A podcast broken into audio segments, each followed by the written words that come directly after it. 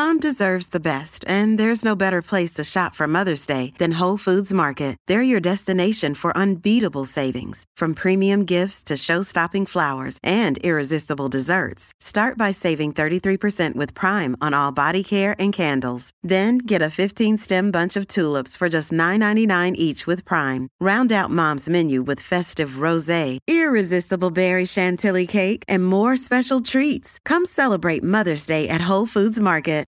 Welcome back, Cracked fans, to another edition of the Cracked Interviews podcast. I'm your host, Alex Gruskin. On today's show, we are joined by former University of Miami All American and high performance tennis coach Todd Widom to explore all sorts of topics related to the tennis world, of course. We had to reflect on Todd's career. I wanted to ask him not only about some of the matches he played, but how college tennis has changed over the past two decades since he competed for the University of Miami, of course. I also wanted to explore Todd's coaching philosophies. As a high performance coach, how does Todd ensure that some of his students remain enthusiastic, remain engaged with the sport, develop the passion for it that so many of us tennis fans already have, of course? Again, all of those topics make for a fascinating conversation here on today today's show that I am certain all of you listeners are going to enjoy. Of course, before we get to it, a shout out as always to our dear friends at Swing Vision. Remember to have access to all of Swing Vision's artificial intelligence technology. Just download the Swing Vision app today. Learn more by clicking on the link in the description to this podcast and use our promo code CRACK20 to let them know we sent you there. But with that in mind, let's get to it. Here's my discussion with the one and only Todd Widom. Hey, Crack fans. Before we get to today's show, I want to let all of you listeners know about the revolutionary work being done by our friends over at Swing Vision. Now, all of us as tennis players are constantly searching for that piece of information that's going to give us that one, two, three percent edge whenever we step onto the court. We want to know: Am I hitting my forehand with enough depth? Am I accurately placing my backhands? Am I employing patterns on the court that are putting me in an optimum position to experience success? Success. Thankfully, all of those questions can now be answered via the app produced by our friends at Swing Vision. Folks, it's extraordinarily simple. You're going to download the app. You're going to turn that app on your phone. You're going to put your phone on the back fence, the back curtain of whatever court you're playing on. You're going to hit record.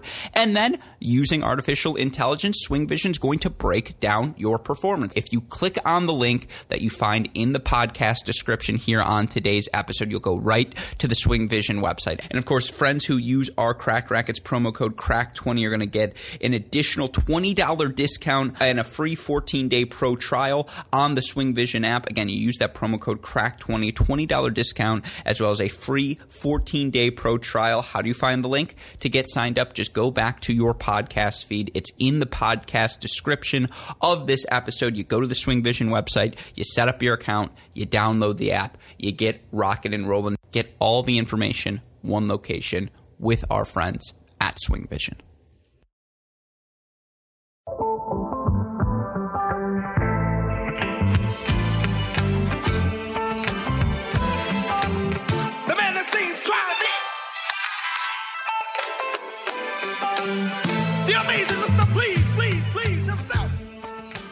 Joining us on the podcast for the first time today is a guest you may all know best as a former NCAA semifinalist during his time at the University of Miami. Of course, he also won multiple pro titles during his career and was once described by ESPN as a red-headed, blue-eyed journeyman from Coral Springs, Florida. Let's welcome onto the show that journeyman now, Todd Widom. Welcome. How are you doing this morning, my friend?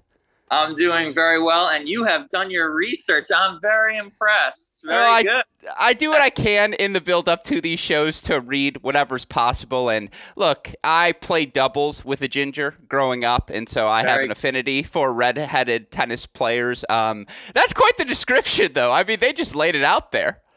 Yeah, well, I had one gentleman when I was younger tell me all redheads are good at tennis, so your doubles partner is very good. You know, he is good. Some could argue he carried me towards the latter half of our career together. But uh, no, it is obviously great to have the chance to chat with you today. And there are so many different places, obviously, I want to take this conversation. I think the place for us to start is you have spent a lifetime in tennis. And I know you've talked about this on other shows you have done, but just for our listeners, what is it about this sport that keeps drawing you back? Sure. Well, I've had a real tremendous passion for the game since I was six years old. Right. So for for anyone that knows me, um, you know, I grew up playing tennis and golf here in South Florida. Right. So my dad was a really good amateur golfer, and my mom was into tennis. So I was I was exposed to both at six years old. Um, starting at seven, I was brought by my by my dad's friend to a training arena, a big academy here in South Florida that was producing a lot of the champions in the late 80s, 90s, early 2000s. And uh, it was a tremendous arena.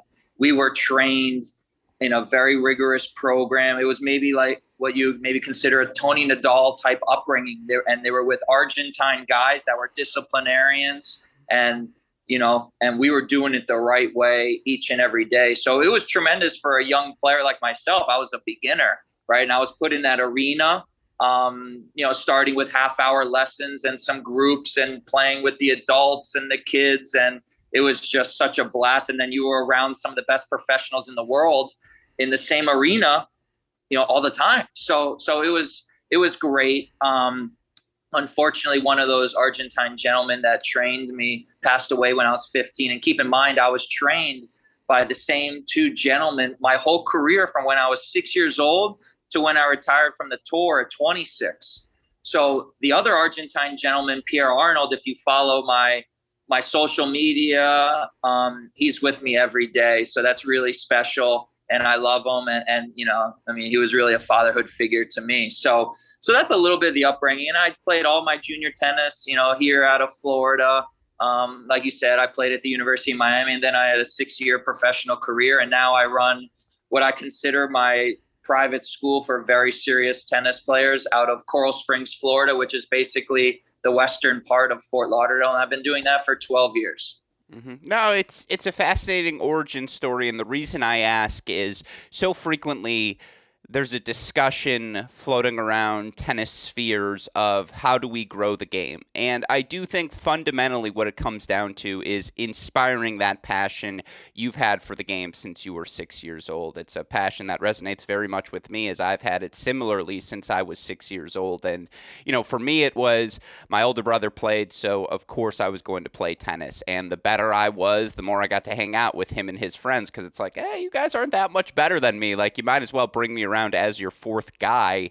And, you know, those sorts of little moments early on that sort of fuels the fire. And then from there, you're hooked. And the reason I bring that up is to say, do you think we do a good enough job today of getting young players, young athletes hooked on the sport? Are we doing enough job in that respect as we try to grow the game in all these different fashions? Well, no, I don't think so. And and the and the other thing is, you know, when you look at you know, there's an astounding rate of kids that drop out of tennis, I believe, by the time they're 12 or 13 years old. Mm-hmm. So, what what are the reasons? Yeah. Right? You know, because most of my students are, you know, I have some young ones that are say 10 to 12 years old, but usually it's a teenager that enters my arena, right? Mm-hmm. But, you know, so why are we losing, you know, a lot of kids to tennis, you know, at, at, by the time they're 12 or 13 years old. Well, you know, maybe it could be results, maybe it could be, you know, communication with parents, maybe there's too much pressure. But I believe from what I've read, you know, is that, you know, kids are not having fun. Mm-hmm. Right. You know, so when I went to tennis practices and tournaments, it was a blast for me. I loved it. I couldn't get enough. Right. My parents had to pull me off the court. I was there you know, I was, you know, they had to close the club, and my mom like, "Todd, we need to go home." I'm like, "No, I got to do some more crunches, or I got to hit more forehand." Right, and so you know, I, I just couldn't get enough. I loved it so much. I had such a passion for the game. Um, are there things that we can do better in tennis to keep kids in the game longer? Yes, I believe so. I believe we need more team events. Right? We need kids coming together. We need to get the kids together. They need to be competing together, you know, like zonals type events, intersectionals, like a college tennis atmosphere. So much fun, right? That would be tremendous for, for, you know, whether it's a 10 year old or an 18 year old. I think, you know, when you get the kids together and they're like minded and they love the game and they have a passion for the game, that'll really help them continue. You know, it's tough for young students and young kids that you know what if they're not having great results in tournaments it's easy maybe to walk away. Well why are they maybe not having great results in tournaments? Well if we're talking about youngsters and growing the game and keeping them in the game well the coaching has to be great. The fundamentals have to be great. Doing things properly on a daily basis having a great system you know all those things have to be in place so that kids continue to progress and they have i'm not talking about winning all the tennis tournaments but they're progressing and they're you know they might be winning they might be losing but they're not losing all their tennis matches right? Where it's just such a such a mess in tournaments. And you know hey i could understand that's very frustrating not only for you know children but also for parents as well yeah. This is why, and we were talking about this before the show started for all of you listeners. This is how I know you are a podcast veteran. You heard my question and you knew what I was really asking, and you just got right into the whys, which I very much appreciate. And that's why it's great to have you on the show here today. And, you know, it's interesting to hear you bring up the team aspect because one thing that, I, again, to relate to my own experience, which in the end is really all I can do, high school tennis was the clincher for me playing on the team, as you alluded to. It was just like that. Yep, this is it. This is the sport for me. I'm thoroughly enjoying it. It's obviously taken me to where I am today now. Would you recommend because you work with high level juniors? It's interesting to hear you talk about zonals and team events like that. Would you tell a high level junior to play a year or two of high school tennis? Do you think that might help their enthusiasm for the sport, maybe? Or do you think that might hamper their development? Good question. so it depends how it's managed. Okay. Right. Very straightforward person. Anybody that knows me, I'm going to tell it to you, you know, very straightforward and no nonsense. That's kind of that's how I was brought up and everything. Um, if you're spending time practicing with the teammates and you're playing all these matches and you're missing your training time with your coach and it's really taking away you know training from those you know a couple of months that you're playing high school tennis that could be tough, you know, depending on the level of that student, right? I, you know, and I, I was in that same predicament as well, right? I, I play, I played a couple of years of high school tennis, but you know, they they were very very good to me. You know, the coach and everything in the school that you don't have to come to practices. We just need you for you know these specific matches and everything. So you know, getting you know getting students together on a high school tennis team is is is great. I mean, it, it's so you know, socially it's fantastic, and you you know, it's just it's a lot of fun. Um, the same thing as college as well, right? So, you know, um, you know, it depends on the level of the student. You know, that that I, that I would say. I mean, if we have a kid that's you know one of the top in the country, right? Do they really need to play high school tennis to go to a great college? No. Are they doing it for other reasons? Yeah, yeah. Mm-hmm. You know, not not a problem. Just make sure it's not affecting you know their tennis development so that they continue along the path you know of achieving what they would love to achieve. Mm-hmm. we were very fortunate. Our number one played at dartmouth. Our two played at chicago. And like from there again it was a good team top to bottom. Everyone could have played college tennis. And i feel like in an environment like that to your point, it would make more sense. And, you know, we had a coach who coaches players who went on to uh, play in college, all these different things. So that does definitely resonate with me. You know, you talk about your upbringing. Quick tangent. If I'd have asked 1998 Todd Widom, is Philip King going to be number one in the world? Would you have answered yes? Ooh, man. Jeez. I've done one. my research. Wow. Uh, well, in my mind, I don't know, but I can tell you about him because I played him. I played him at NCAAs. I played him on the tour, and he's a couple years older than me. And he was 280 on the ATP tour before he went to Duke. Mm-hmm. I'm not sure if you knew that, but you, with your research, I'm impressed. Yeah. Probably, there's a good chance you knew that, right? Yeah, so I, I went to Kalamazoo, and, and that was the first time I saw him, and he was beating – Andy Roddick and Mardy Fish and that whole generation. He was winning multiple Kalamazoo titles. and I swear that guy he didn't miss a ball, right? And yeah. and and interesting story is that when I went to college, we went to Duke my freshman year, and uh, and I knew him as a superstar, right? He was an incredible player, one of the top college guys, of course, and um, and I had a battle with him, and he beat me in three sets. You know, but that was a guy that a couple years older than me, and I looked up to him, and I knew that he had such tremendous success in amateur tennis. Um, and so that was a tough match, but then I was able to get him. Yeah. right. You know, to to uh, to become an All American, so that was a great moment for me. But um, and and we played on tour, and I played some doubles with him as well. Um, but to be number one in the world, you know, you need a lot. Obviously, there's a lot of factors involved. But uh, but as an amateur, tremendous. I mean, just you know, well, I mean, one of the best. Yeah, yeah. and I am curious. 01 Prakash Amritraj, does he have the biceps at that time? Uh, no, and I played him times.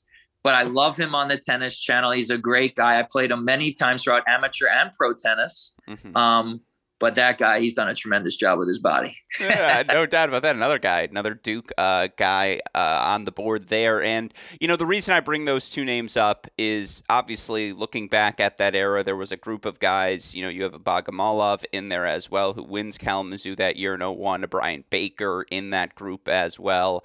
Uh, you know, there were some guys who didn't go to college, some guys who did choose to. I know, you know, at the time, I'm curious, let's start there what was the uh, well a i guess did you have pro aspirations and how did college factor into that at the time? Sure. Pretty interesting. So from when i was six or seven years old it was my goal to be a pro. Mm-hmm. and you have kids that talk about oh, i want to be a pro. No no no. I was trained very well and very hard and very rigorously to be a professional from a very young age mm-hmm. right? And people may frown upon this but Pierre's partner George at that time was training the professionals. Their main guy was Jay Berger, right? He was top 10 in the world, right? Many of you probably have heard of him. He was top 10 in the world. I consider him the David Ferrer of the late 80s and early 90s, and he's currently training Opelka, right? So, so anyway, um, it was to be a pro. And George told me when I was about seven or eight years old, you better pick a sport right now and and people say hey you got to play multiple sports and this and this and this. But maybe for that time or whatever it was if you don't pick a sport i don't really think you're that serious so i don't want to train you and spend all these hours with you. I'm telling you it was it was very tough mm-hmm. right? And they were there to produce champions. So um so basically going back you know um if you go back to you know my junior career i became you know, pretty elite when I was 16. I started playing professional tennis when I was 16. I was sent on the road by myself to play professional tennis, plane flights, you know, car rides, who I'm going to practice with, who I'm going to share a hotel room with. I was telling this to a parent the other day, and I know parents, they may get a little freaked out, right? yeah this, oh my gosh, at 16 years old, I take my car, I drive to the Carolinas by myself, go play, you know, $15,000 events, men's opens, all kinds of stuff, right? Um, you know, and then at 18 years old, there was a decision to make. I, I got to become the number one player in the country. Alex Bogomolov, I did many years of training with, competed against. He was an unbelievable player.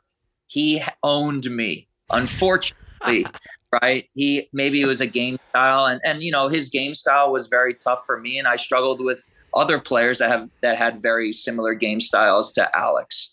Um, he was a tremendous player, so he beat me in the semifinals of Kalamazoo. Brian Baker was on the other side, um, a year or two younger than us, and Alex got him in the final. Um, if it was, if I had unlimited resources and the financial means I probably would have turned pro at 18 years old. Um, the next best option was for me to go to the University of Miami. It was one of my dreams as a, as a child, watching them have tremendous football program and everything. And who was the head coach at Miami? A guy that was hitting in my lessons from when I was about seven or eight years old, Jay Berger. Yeah.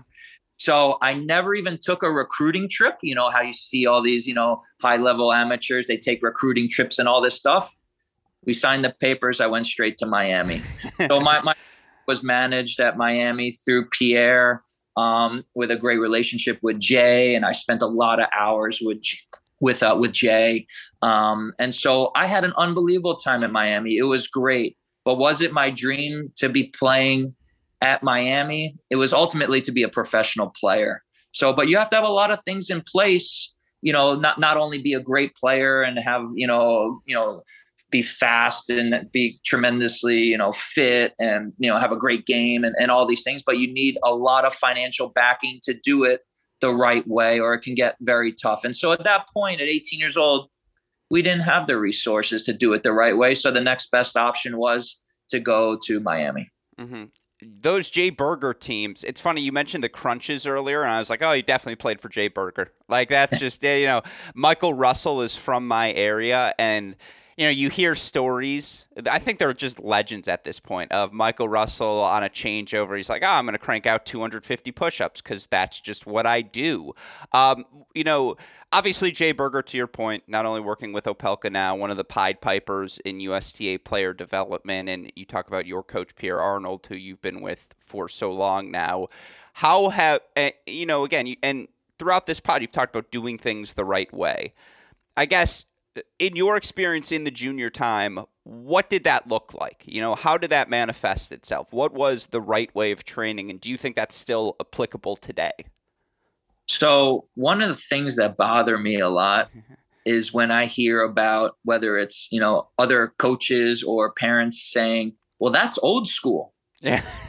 Those words bother me so much because I consider it proper schooling. Yeah, sure. Right? So, so the theme, you know, and, and keep in mind, you know, I was brought up in an academy that had 80 or 90 kids, right? And you really wanted to be trained by one of these individuals that were, that were producing champions, whether it was amateur or professional, right? If they took on your child, you were so grateful and you were so blessed, right? But you were going to do it their way. You could consider it like a Robert Lansdorp in California, right? These disciplinarian type coaches. Um, George's favorite coach was Vince Lombardi, right? My favorite guy is Nick Saban. Yeah, sure. Right? So I love these guys because they have the similar mentality of if we're going to get on the court, if we're going to get on the field, if it's football, whatever, we're going to do it the right way. And and that was from not only my tennis arena where I was training and the coaching, but it was also at home.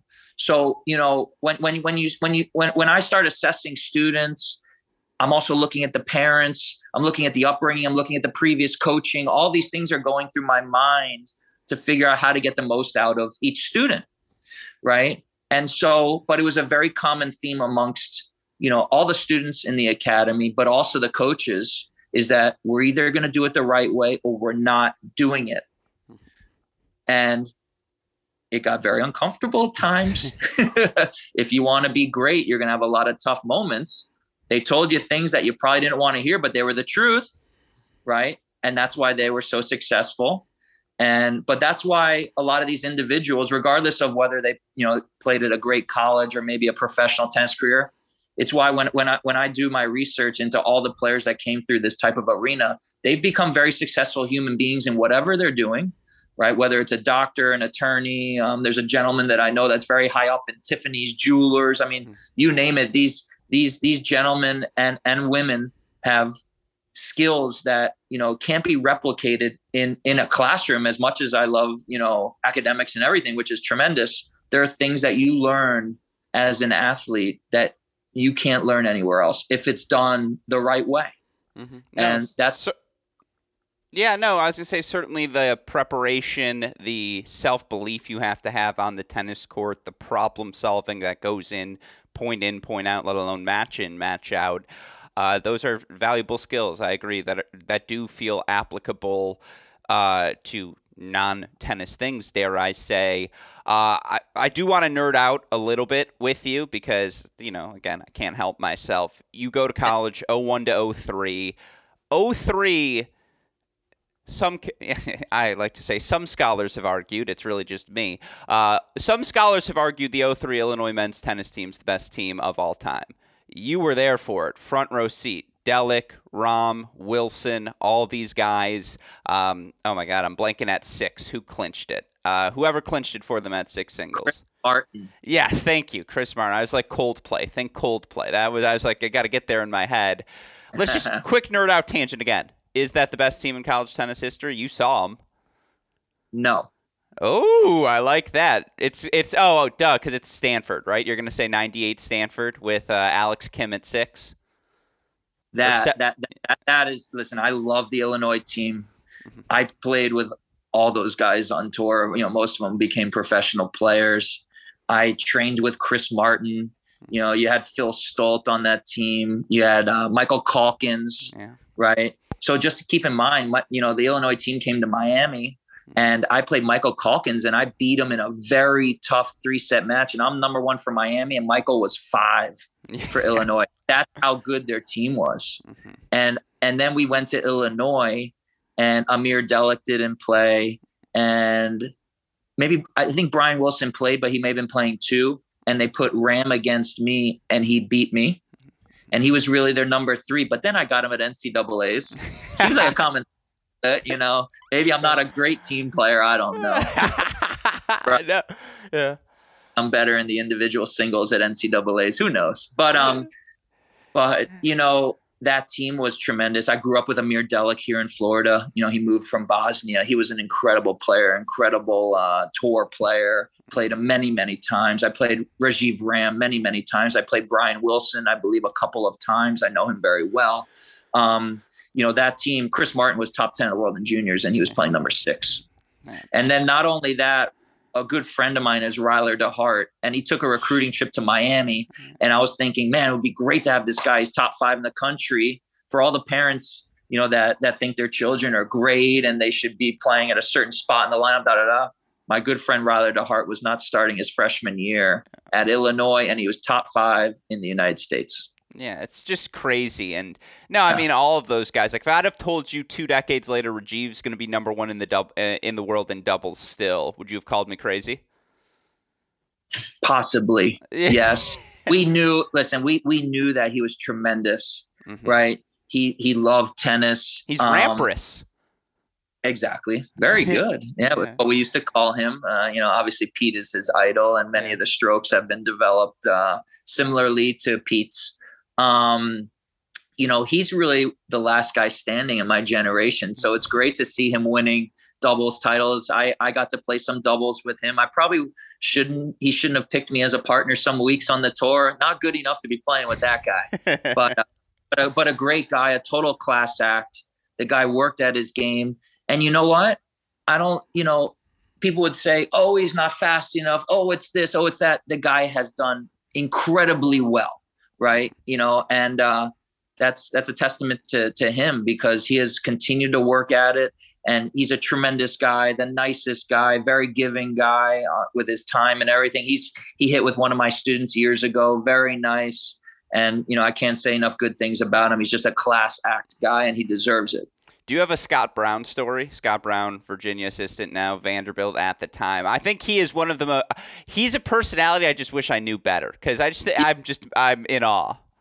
You know, I don't know Scott Brown well, but I watched that finals of NCAA's in 2003, and obviously I know Bobby Reynolds very well, right? Tremendous coach in college tennis at Auburn, and then there was a gentleman that played number two, Chad Harris those two guys were excellent, excellent players. Obviously, Bobby was a tremendous tour player and played a lot of doubles with Rajeev Ram. Um, but um, you know, and Chad Harris, who could have been a pro, he was great. He was a really good player too. Um, but Bobby, you know, took it to the highest level. He was a you know tremendous competitor, great player. I got to play with him and practice with him many times. So, mm. yeah. No, but Scott, I, Bobby dear friend of the show now. Um, okay. I, I, went. I called NCAA's in 01, uh, 01 in 21, and I was there when they made the doubles final. And the okay. next morning, I don't want to say he was hungover, but emotionally, he was definitely hungover. And it was just like the two of us on the early flight out of Orlando. And I was like, Am I going to go say hello? And like, right as I was like, Yeah, I think I'm going to do it, he pops his headphones in. And I was like, You know what? No, I'm not. I was like, I'm going to leave this man to himself uh, today. But I love Bobby. Such a, such a kind yeah. man. And, you know, a lot yeah. of these guys, it, you know, it's interesting because looking back, obviously we talked about Delic, Ram, uh, some of these guys who went on to have pro success. You have a guy like Matias Boeker at the time, who I think is the last player to win the Triple Crown, singles, doubles, and team title all in the same year on the men's side. What was the level of college tennis like then? Because now, certainly, Norrie, you know, guys like Giron and Rinder Rinderknech, there's 12 of them in the top 100 right now of singles, 34 in the top 100 of doubles. Was that a, was it a similar level at the time, and people just weren't talking about it as openly, or has college tennis gotten better over the past two decades? Uh, yeah, good question. I talk about this with my students, but I don't know if I've ever spoken about this on a podcast for the world to hear. So here's what I believe, and you may agree and you may not, and that's okay. So when I was playing college tennis, you could look at 20 or 30 guys and say, those guys are good. Like, you know, number one at UCLA, number one at Stanford, number one, you know, maybe Miami, Illinois, you know, Virginia, Vanderbilt, Kentucky with Jesse Witten, right? A guy that I grew up playing, you know, many years against as well. We grew up together. Um, University of Florida, you know, all these tremendous, tremendous schools the number ones were really good. Like, you know, there I would say that there were at least 20 or 30 guys in the country that you could look at and say those guys can be top 100 in the world. Mm-hmm. Do you have some guys in college tennis that that are that are terrific? I mean, Cameron Norrie's one of them. You know, John Isner. You know, I played him when he was uh, kind of coming out of college. Um, Steve Johnson. You know, you have a couple. Ben Shelton is is playing. You know, incredible tennis. You know, his dad's done an incredible job. I have so much respect for them. I mean, I've known Brian for a very, very long time. Um, I think it was deeper in terms of, you know, in my generation, in terms of a professional prospect. Right. Interesting. When you, when you when you look at you know college tennis players now, and I and I watch it here and there and everything, and um, there's there's maybe a handful right? Where you're like, hey, that guy is special. You know, he could go on to be top 50 or top 100 in the world. I would I would guesstimate that when I was that when my generation that you know you would look at 20 or 30 guys and say, man, that guy is really good, really special, and they can take it to the highest level. I guess where I would disagree with you, I think the top end was certainly the same. Like you can't look at that 98 Stanford team and not say 1 to 6 that team you could put them into today's college tennis and they'd be just fine. I think the real difference is the teams ranked 25, 35, 45, 75. It's like 1 through 6 now. They're all futures level players. And yeah. I think the depth is better now. It is mm-hmm. interesting. I mean, look, if you would have asked me, there are two guys. I think if you play in 2008 at the University of Athens, Somdev gets Federer 7 6 in the third. Like, that's how good Somdev was in 08. Like, again, if it's not at Wimbledon, but if it's in Athens, I'll take Somdev in that match. I also, till my dying day, 2011 Alex Domijan, if he just turns pro, he walks into the top 100. Like, uh, that was the original 6 7 behemoth who could move. Um, but these are just random asides here. I guess it's just maybe now because you talked about the financials earlier and we go full circle here and again last few questions for you. If you're talking to a high level junior nowadays it feels like you know if they're top 200 they're probably going to turn pro. If you are not 18 years old and already playing challenger events would you recommend someone go to the college route? Do you think college is still with our previous discussion in mind a viable pathway to the pros Sure. So everything has to be managed very well. Okay. Right. If you have a professional prospect, whether they turn pro at 18 or turn pro like I did at 20. Um, but keep in mind, I was already playing professional tennis at 16. Yeah. Right. I, you know, I started, you know, which I believe is probably kind of normal. You know, if you have, you know, a good player and everything, 16, 17 years old, you're starting to get your feet wet into futures. And, and, and, and here's the thing. And I had this discussion with some, with, a couple of parents the other night of, of a student that that that I trained that uh, that is a great player is that a college coach right when when when they're recruiting right and especially international players a lot of them have professional experience. Okay so when you take in an 18 year old into your program if it's a high level program that 18 year old is going to need to be beating 22 year olds that are playing futures and challengers for that program. That may freak some parents out because they're hoping their kid, you know, does well at Kalamazoo and national clays and, you know, winter nationals and indoors and, and these things. But ultimately, right, like you said, college tennis, you're very right, is that the teams that are 30 and 50 and 70 in the country, they're deeper now, right? I agree with that 100%. I believe that there were probably more superstars when I, when I, when I was, you know, coming through college.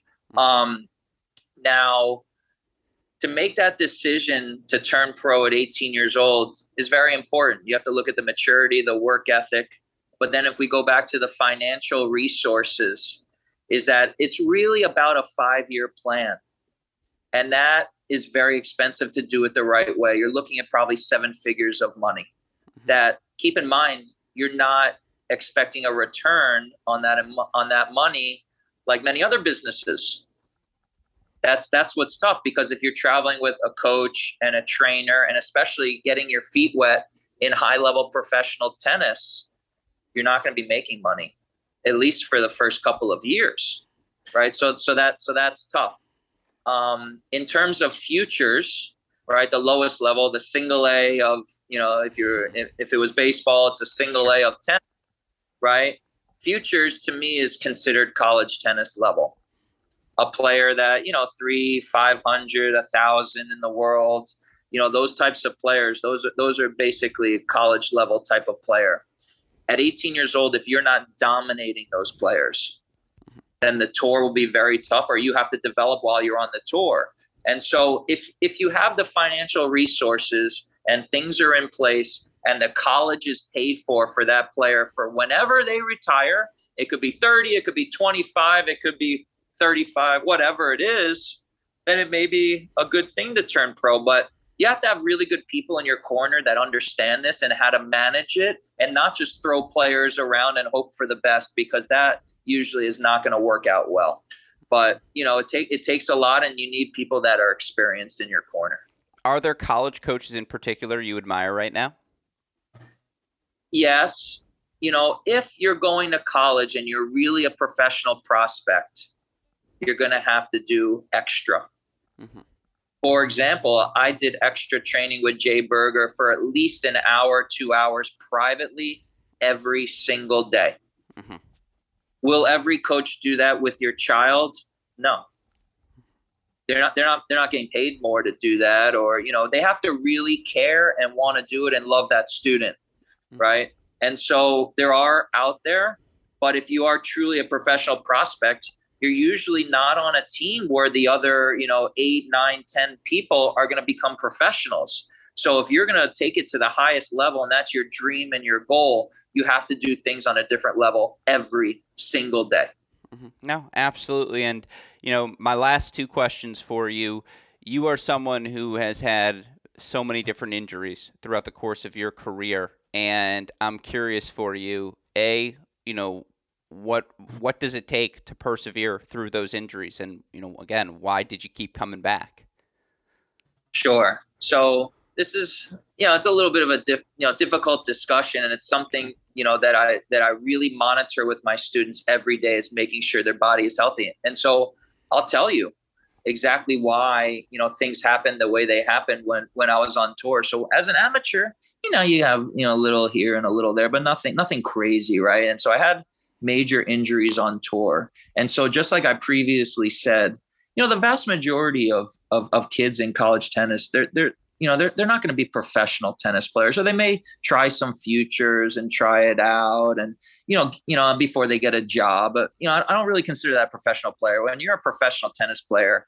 it is your livelihood. You're going out there to earn a living be great. Every part of your day is like you're in the office, whether it's you know physical training, the nutrition, the mental aspect, you know the tennis aspect, obviously the traveling, the management of one's career. That's really a professional tennis player, professional athlete.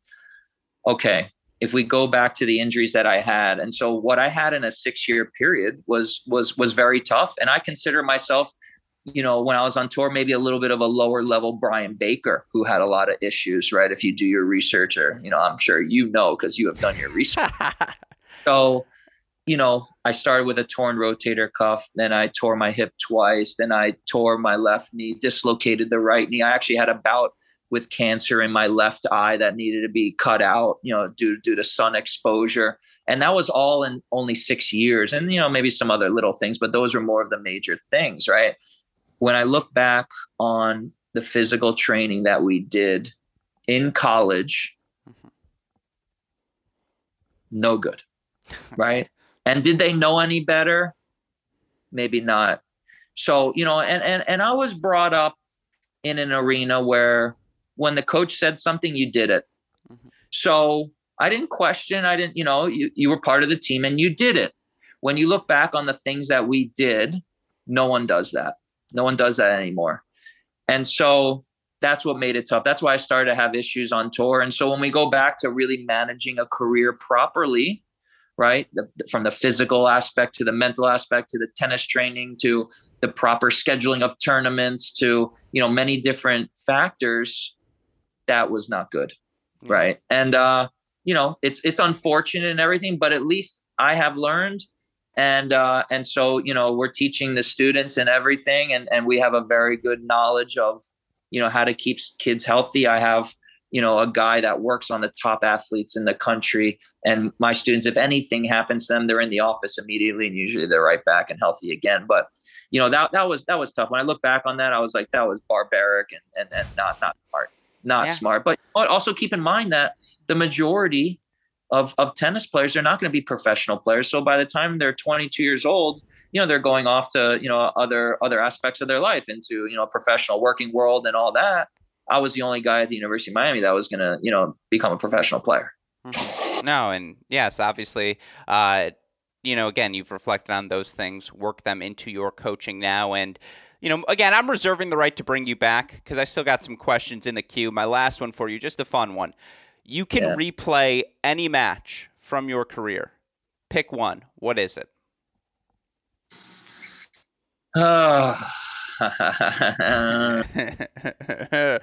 yeah, we'll get the Jeopardy music going as you uh, as you make your decision.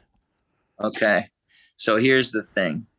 So I lost two very very tough semifinal matches in my career, and you know them for sure. the semifinals of Kalamazoo to Alex Bogomolov. Mm-hmm. That was very tough because what you don't know, there's no way you could look this up and find it. I played in the finals of a men's open the week before, and I should have beaten him. Okay. And I beat this guy one time in my whole life in a challenger, and uh, and we trained many hours together as well but he beat me, you know, pretty handily, four and three in Kalamazoo to play Brian Baker in the final. I felt like at that time, Brian may disagree, but I felt like Alex and I were the two best tennis players in the United States, mm-hmm. right? So, but there was Alex Bogomolov in my way again, right? so that was tough. But then the other tough one was actually the semis of NCAA's my sophomore year at Miami. Um, I lost to a gentleman that maybe your viewers would maybe know. Most likely they wouldn't know this gentleman, Benedikt Dorsch. Yeah, Baylor, of course. From Baylor. F- uh, future was, champ, right? He wins the next year? Yeah. And that was to play Amer Delic in the final. I served with match point in the third set tiebreaker. And keep in mind, there's no short stuff or any of that. like a three hour absolute war battle out there. And uh I served what what I thought was maybe an ace, maybe it was out. I put my hands up and there was a late call. And I end up losing, and I had that was match point. I end up losing 11 9 in the third set tiebreaker on center court at Georgia after beating the number one at Georgia pretty handily in the quarterfinals. Um, and I was having a great tournament, and I beat Rajeev Ram, you know, yeah. so that was, you know, so so I was having a great tournament. But um, but to play Amer Delic, who I grew up competing against, um, you know, play him in the finals of NCAA's. And the University of Miami hadn't had someone in the finals of NCAA's in, you know, I think a very long time. And so that was tough. It was a great match. I mean, listen, someone someone's going to lose and someone's going to win. So you know, those those those were those were tough matches. But you know, hey, I went out there, I fought fought hard and tried my best. You know. No, those are two fun ones, and obviously two guys who went on to be pretty successful uh, in yeah. their tennis careers as well. So fun ones, obviously, to keep in mind. And again, I'm reserving the right to bring you back. I still got more questions in the queue, but uh, for now, I will let you go, Coach. And immensely grateful you took the time to chat with us here today. Have been a fan of your work and heard you on some of the other podcasts that you have done. So appreciate you taking the time to join us here. Excellent. Well, thank you, Alex. You know, I'm, I've been on a bunch of podcasts, you know, since I've been coaching these last 12 years and I enjoy them all, you know, regardless of the questions or, you know, whatever tennis subject we're speaking about. I love it. You know, it's great. I love, obviously I love the game and I'm about to jump on the court right now to start hitting some balls and uh, let's work some of these kids out. So, yeah, exactly. Yeah. Well, good luck to the two hips, uh, you know, the knees, the shoulder as you're out there, but appreciate taking the time to chat and uh, hopefully we will talk to you again soon. Awesome. Thank you, Alex. Appreciate it. Another day is here, and you're ready for it. What to wear? Check. Breakfast, lunch, and dinner? Check. Planning for what's next and how to save for it? That's where Bank of America can help. For your financial to-dos, Bank of America has experts ready to help get you closer to your goals. Get started at one of our local financial centers or 24-7 in our mobile banking app. Find a location near you at bankofamerica.com slash talk to us. What would you like the power to do? Mobile banking requires downloading the app and is only available for select devices. Message and data rates may apply. Bank of America and a member FDIC. Hope all of you enjoyed my conversation with Todd Widom. A massive thank you to Todd for taking the time to speak with us. Always enjoy getting to pick the brain of a fellow tennis nerd, and certainly you can tell within two minutes of speaking with him how much wisdom Todd has about the game, of course. By the way, Todd not the only sharp tennis mind we have spoken to of late here on this Cracked Interviews podcast. So many great guests on the show, whether it be Pam Shriver, Nick Monroe, Karima Loft, so many more. Not only have we had great conversations, we've got a lot of great conversations planned coming up over the next month as well. So be sure to keep tuning in to this Cracked Interviews podcast feed, of course, for more off-season podcasts, the mini break pod, the great shot pod. We're covering it all here at Cracked Racquets as we try to prepare you listeners and tennis fans for the 2023 season. Of course, a shout out as always to our super producer, Daniel Westoff, who has a f- of an any job to do day in, day out, making all of our Cracked Racquets content possible. A shout out as well to our dear friends at Swing Vision. Remember to learn more about all of their innovations in the tennis artificial intelligence space. Just click on the link in the description to this podcast. With that said, for the fantastic Todd Widom, our super producer Daniel Westoff, our friends at Tennis Point, excuse me, our friends at Swing Vision, and from all of us here at both Cracked Racquets and the Tennis Channel Podcast Network, I'm your host, Alex Gruskin. You've been listening to another edition of the Cracked Interviews Podcast. Stay safe, stay healthy. Talk to you all soon. Thanks, everyone.